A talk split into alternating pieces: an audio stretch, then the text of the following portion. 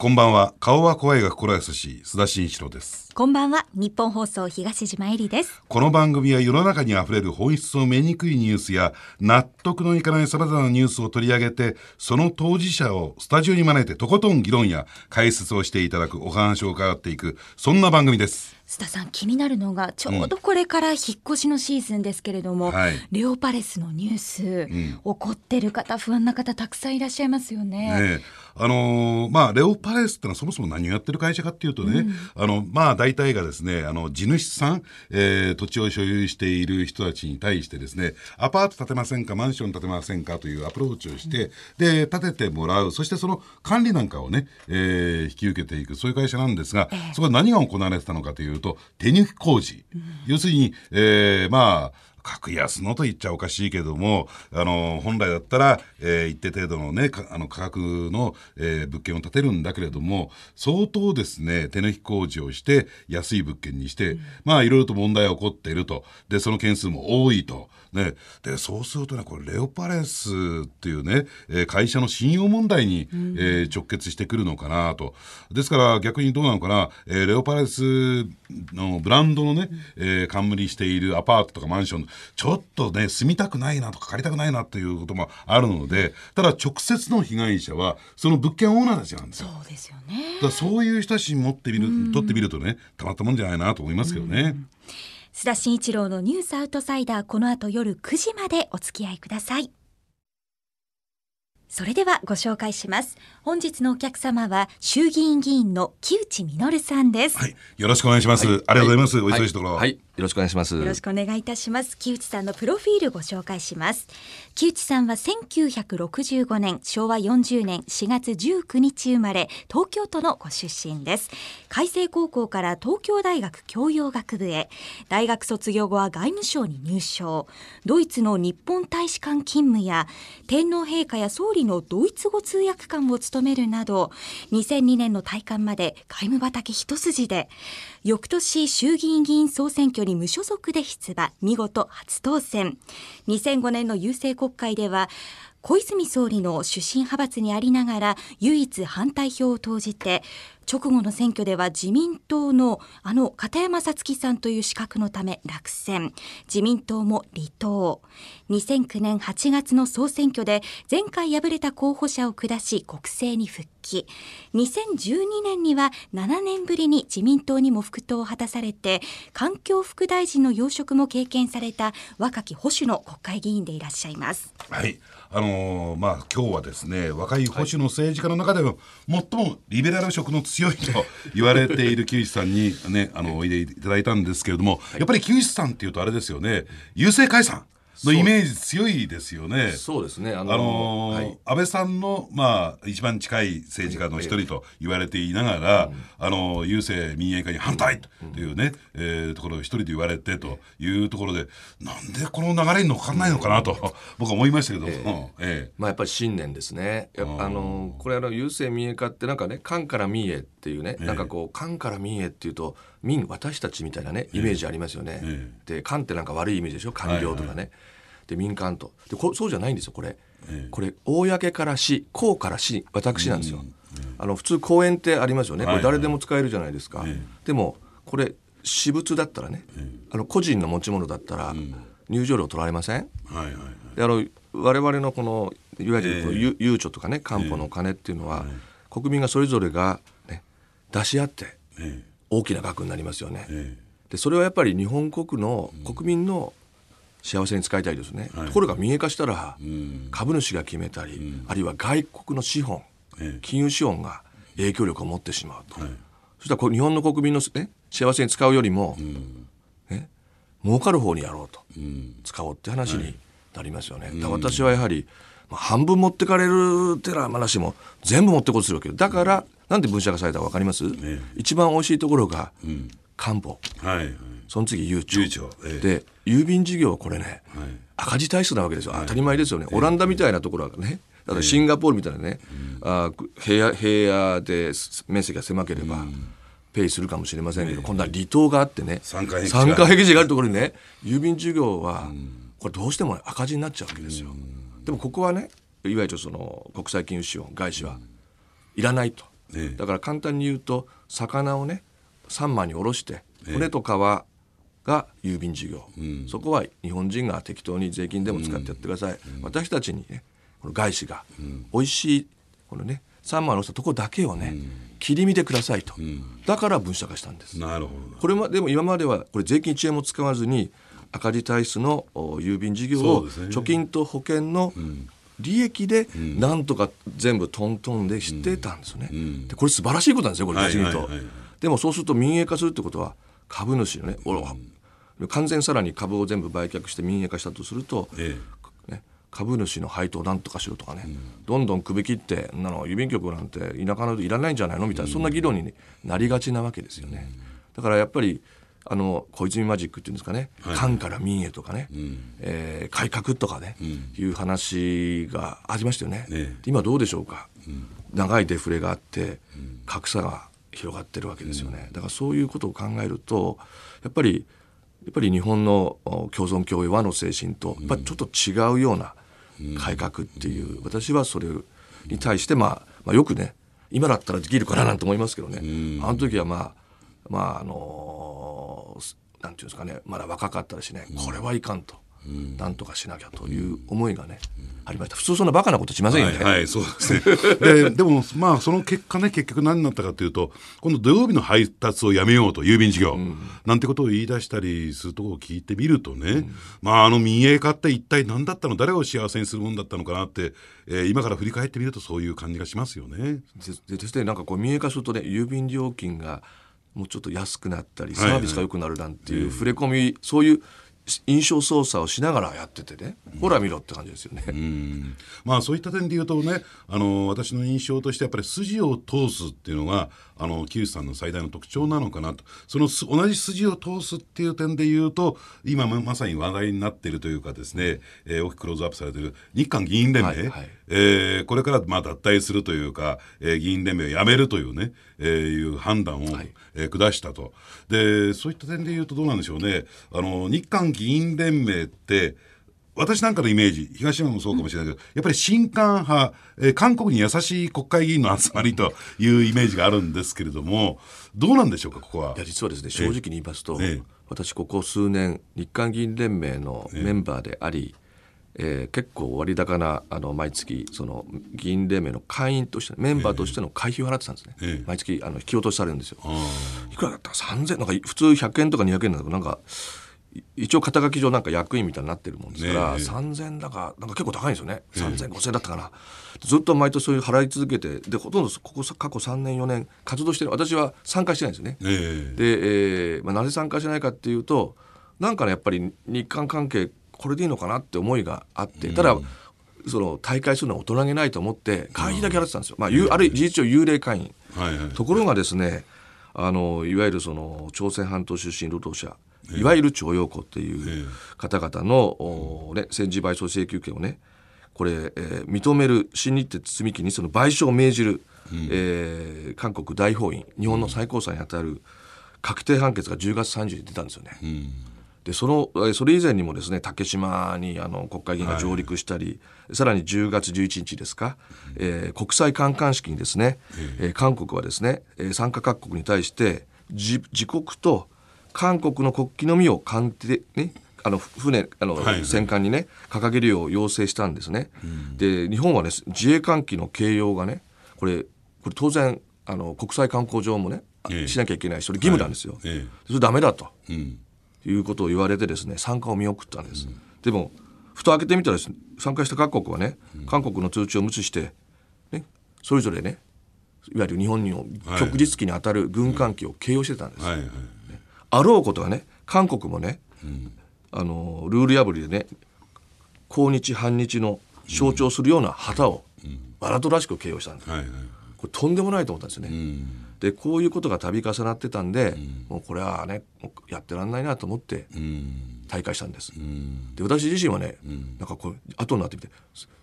見事なタイミングでね 大会したなと思ったんですけど その後ですねまああの、まあなぜか日韓議連の日本側のメンバー韓国行かれましたけどね、ええ。ーねそういうことで行かれたんですけどその後例の、えー韓国海軍艦艇による火器管制レーダー照射事件というのがあったじゃないですか、えそして先日のねムン・ヒさん国家議長のね、えー天皇をね、ええ。冒涜するようなえうん。謝罪をで天皇陛下が謝罪すれば解決するみたいなね、はいはいはい。もう信じられないね、はい発言がね次々と、あの時やめてよかったなと思います、ただね、ただ私自身はねあの実はあの韓国あの日韓議員連盟大会した時もね、ええ。大騒ぎせずに、まあ、私のブログにもう本当に小さく静かにね、えもう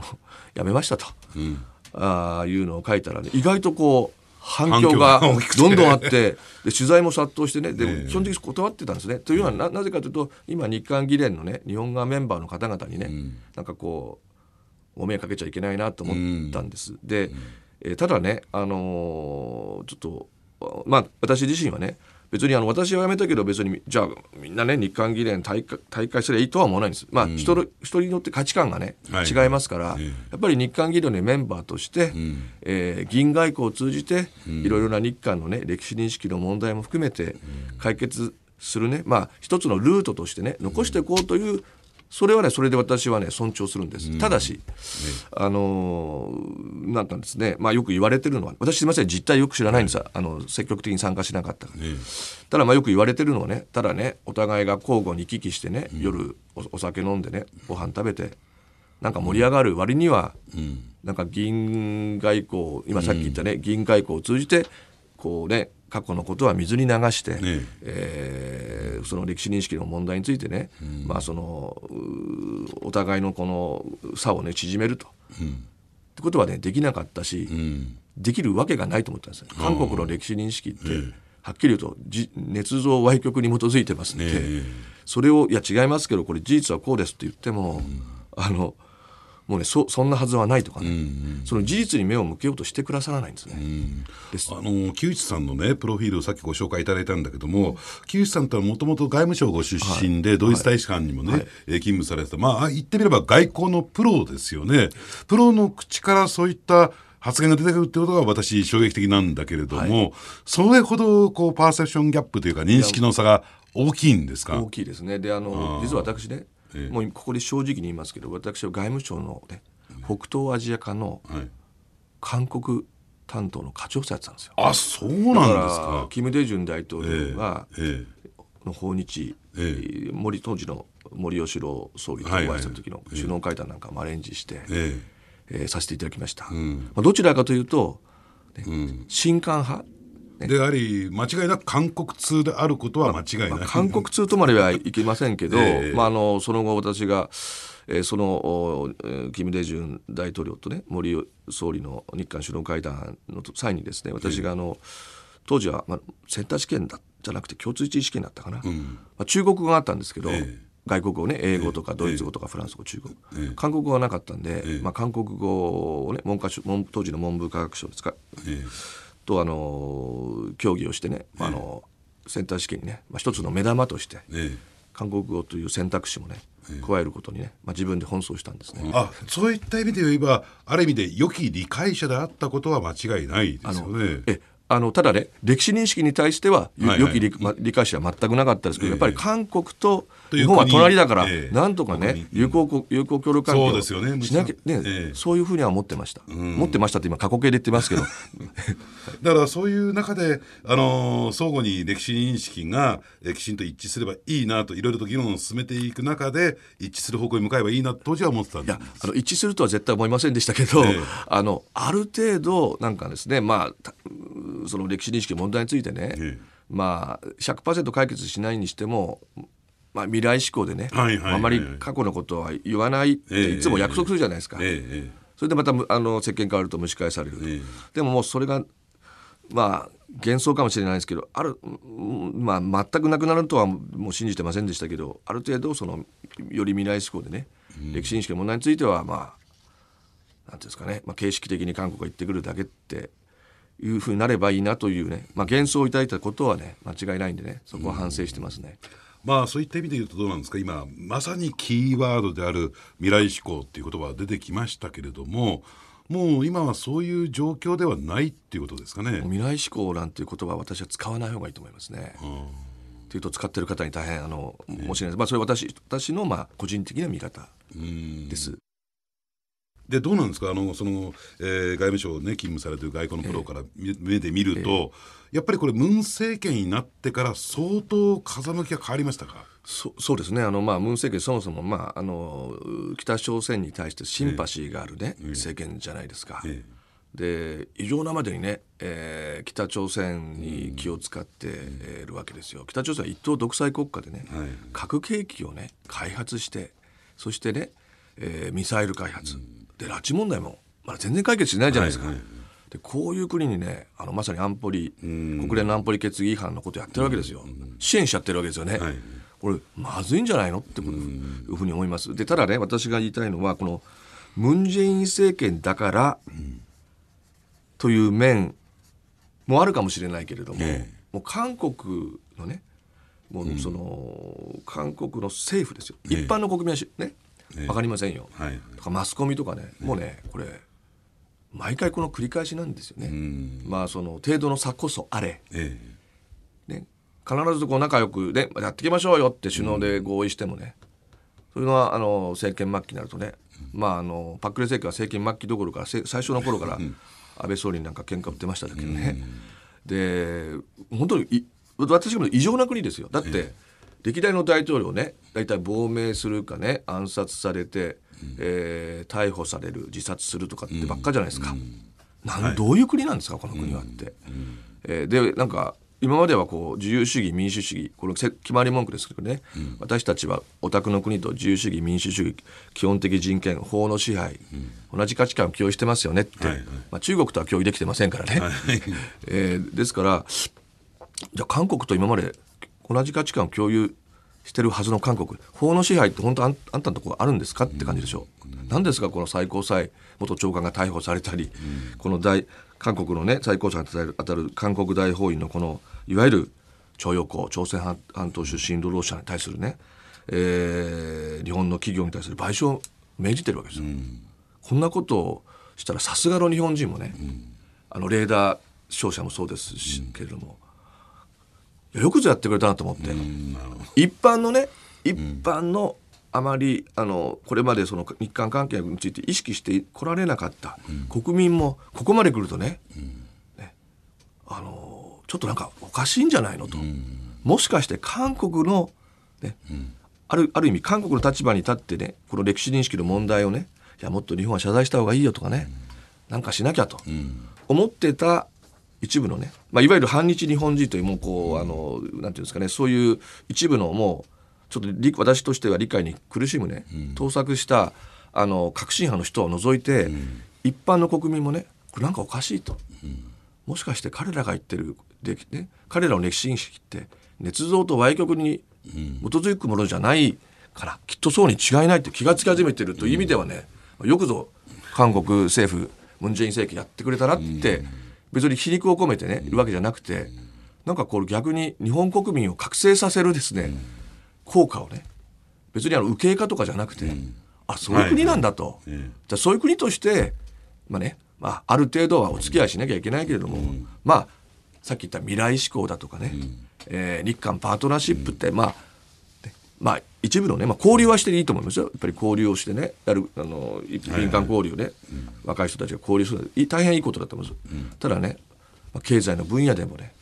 えー、ね、なんか日本が持ち出しされることはもうないんじ必要ないんじゃないかと。やっぱり韓国の甘え、これを許してきたのはね、私は日本のね、これまでの歴代政府とか、日本国民、はいはい、そして私自身もね、反省しなきゃいけないと思うんです。もう日本に対しては何を言ってもね、事実に基づかない事実無視してでも何を言ってもいいんだという雰囲気をなんとなく作ってきちゃったってこともね、うん、ダメなものはダメです。おかしいことこれは事実に基づいてませんと、うん、日本はきちんと謝罪してますと。そういうことを事実に基づいてねやっぱりきちっとね、うん、えー、もうあのー、断言するということをせずになんとなくよくあるフレーズですけどね、なんかこう歴史認識の問題とか、いわゆる島の問題であればねあのー、なんかこういろんな問題起きるとね、はいまあお互いがね知恵を出し合って解決しましょうって言って何も解決しないでずるずる来ちゃってるわけですね。解決するどころかどんどん落ち込まれてきている。で、えー、やっぱり日本人はすごくこう人がいいですから、なんかしなきゃとかね、慰安婦基金作っちゃったりね、まあ、財団作っちゃったりして、でこれきっといわゆるその朝鮮半島出身労働者いわゆる徴用工、これなんかまた財団作るなんてね足して2で割ったような話にね、もういい加減にしてくれって話ですよね。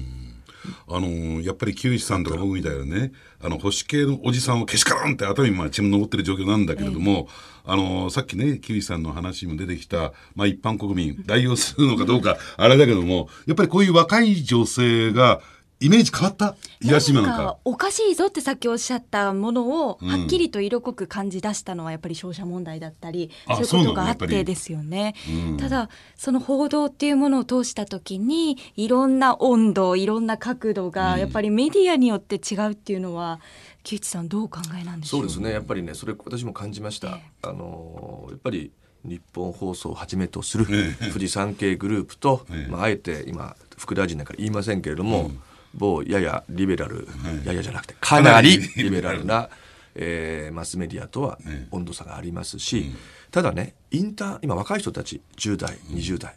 あるいは30代、はい。インターネットでい。ろんな情報を得てますよね。うん。でそこで結構こうメディアリテラシーっていうのがこう養われてね、これはおかしいと、うん。みんなき若い人ほどね、いろんな情報をねあの新聞やテレビ、ね、ラジオだけではなくて、ん。インターネットで情報を収集しているわけですから、そこで